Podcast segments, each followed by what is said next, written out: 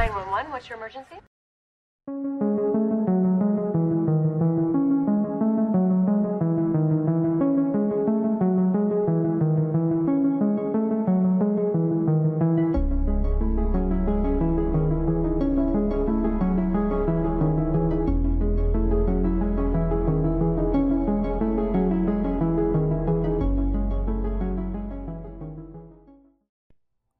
Hola, amigos, espero que estén todos súper bien. Yo soy Mika y les doy la bienvenida a este nuevo episodio de Un Rato de Misterio. En el día de hoy les voy a contar el caso de Issei Sagawa, un hombre que se comió a su compañera de facultad. Antes de empezar, los invito a seguir el podcast desde la plataforma que me estén escuchando, ya que eso ayuda un montón a que estos episodios sigan circulando y esta comunidad crezca cada día más. Ahora sí, una vez más, y como siempre, los invito si quieren a buscar un té, un café, lo que les guste tomar, y empezamos con el caso.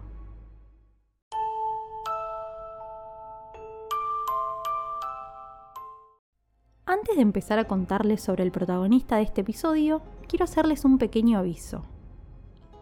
La historia de hoy es bastante violenta e involucra temáticas fuertes como canibalismo, violación y zoofilia. Es por eso que en ciertos momentos voy a evitar entrar en detalles sobre algunas cosas que pasaron sin comprometer el relato, aunque si así lo desean, pueden encontrar absolutamente todos los detalles del caso en Internet. Ahora sí, comencemos. El protagonista de la historia de hoy es Issei Sagawa, un hombre japonés nacido en 1949. Issei era hijo de una pareja muy adinerada y siempre fue muy consentido por sus padres. Su nacimiento fue algo complicado porque nació prematuro y con algunos problemas de salud, pero eventualmente se desarrolló como cualquier niño, salvando el detalle de que era bastante bajo de estatura y medía poco más de un metro cuarenta. Con el correr de los años, Issei empezó a tener deseos caníbales y zoofílicos, y por mucho tiempo los guardó en secreto. Eventualmente, quiso dar rienda suelta a estos deseos.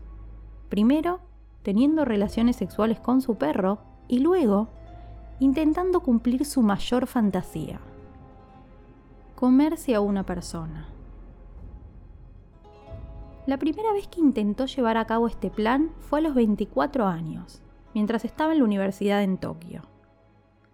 Su víctima fue una profesora de 35 años que a los ojos de Issei tenía todos los atributos que buscaba.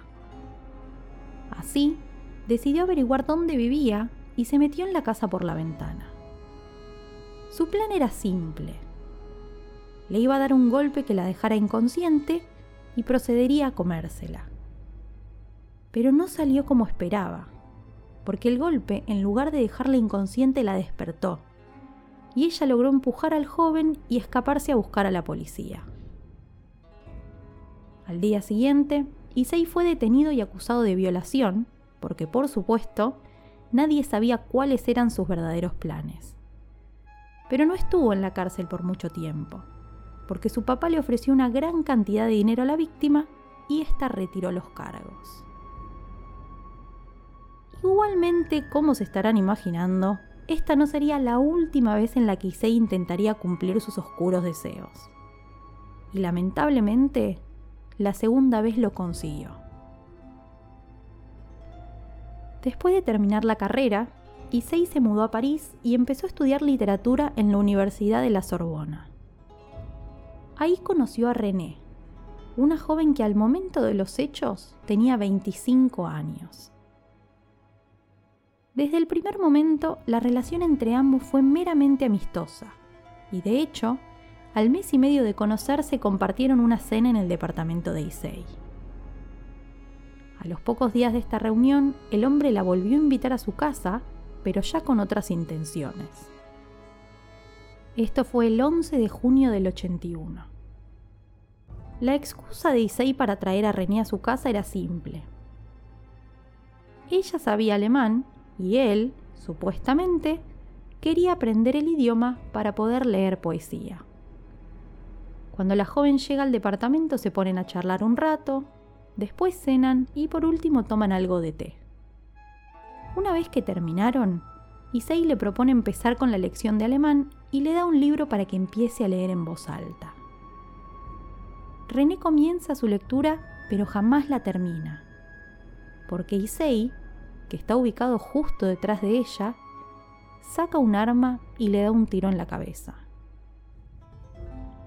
La excesiva cantidad de sangre lo impresiona bastante, pero no lo distrae de su principal objetivo, comerse a su amiga.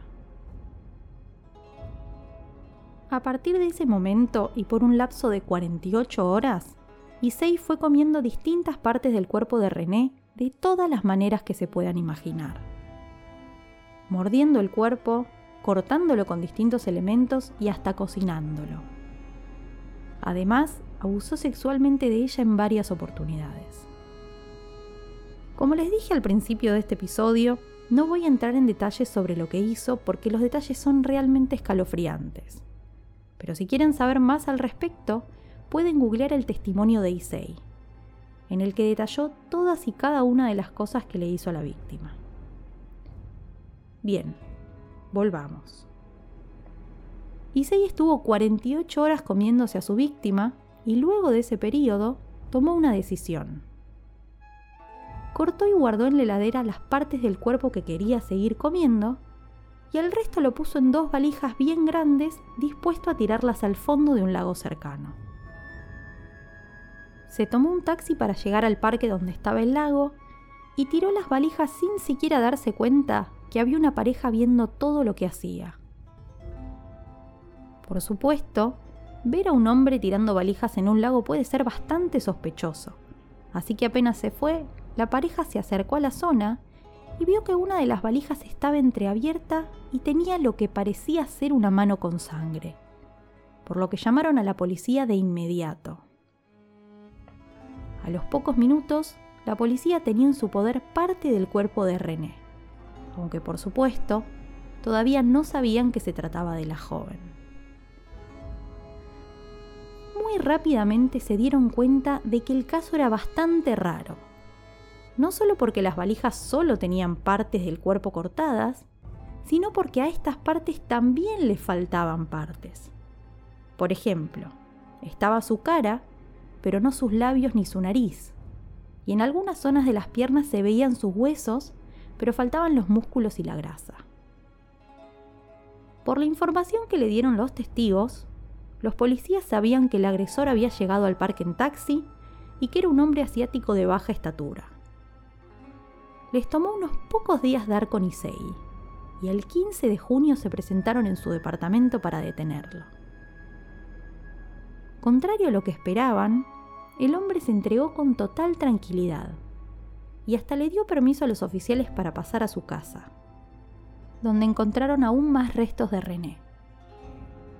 Una vez en la comisaría, el agresor reveló con lujo de detalles todo lo que le hizo a su víctima llegando a decir que llevaba un tiempo deseando comérsela. Y luego quedó preso en una cárcel de París a la espera del juicio, en el que por supuesto contaba con un abogado carísimo gracias al dinero de su padre. Eventualmente, un grupo de psicólogos determinó que Issei no estaba en su sano juicio, y es por eso que no terminó en la cárcel, sino en un hospital psiquiátrico, porque según ellos, no podía ser juzgado normalmente.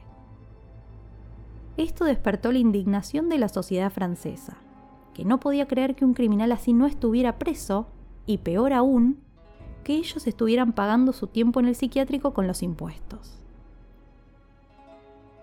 Issei estuvo un tiempo en una institución mental de París y luego recibió un muy mal diagnóstico médico que su padre aprovechó a su favor. Así fue como el hombre fue trasladado a un hospital de Tokio, aunque una vez allí, su supuesto pronóstico médico cambió por completo. Y al final, Issei no tenía absolutamente ningún problema de salud.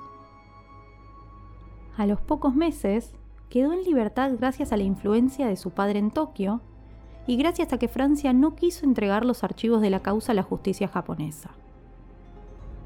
En el hospital psiquiátrico de Tokio estaban convencidos de que Issei no tenía problemas mentales, por lo que le dieron de alta, y así el agresor salió en libertad y René jamás obtuvo justicia por su asesinato. Eventualmente, el padre de Issei se encargó de darle una nueva identidad para que nadie lo reconozca y para que el hombre pudiera vivir tranquilo en Tokio. Issei, por su parte, siguió afirmando tener deseos caníbales incluso años después de haber matado a René, aunque nunca más cometió otro asesinato. Sin embargo, intentó lucrar por años con el crimen de la joven. Colaboró con varios autores para escribir libros sobre el tema y además se convirtió en una sensación televisiva, por más repudiable que esto suene. Issei Sagawa vivió su vida como un hombre libre hasta el 24 de noviembre de 2022, cuando murió con 73 años producto de una neumonía.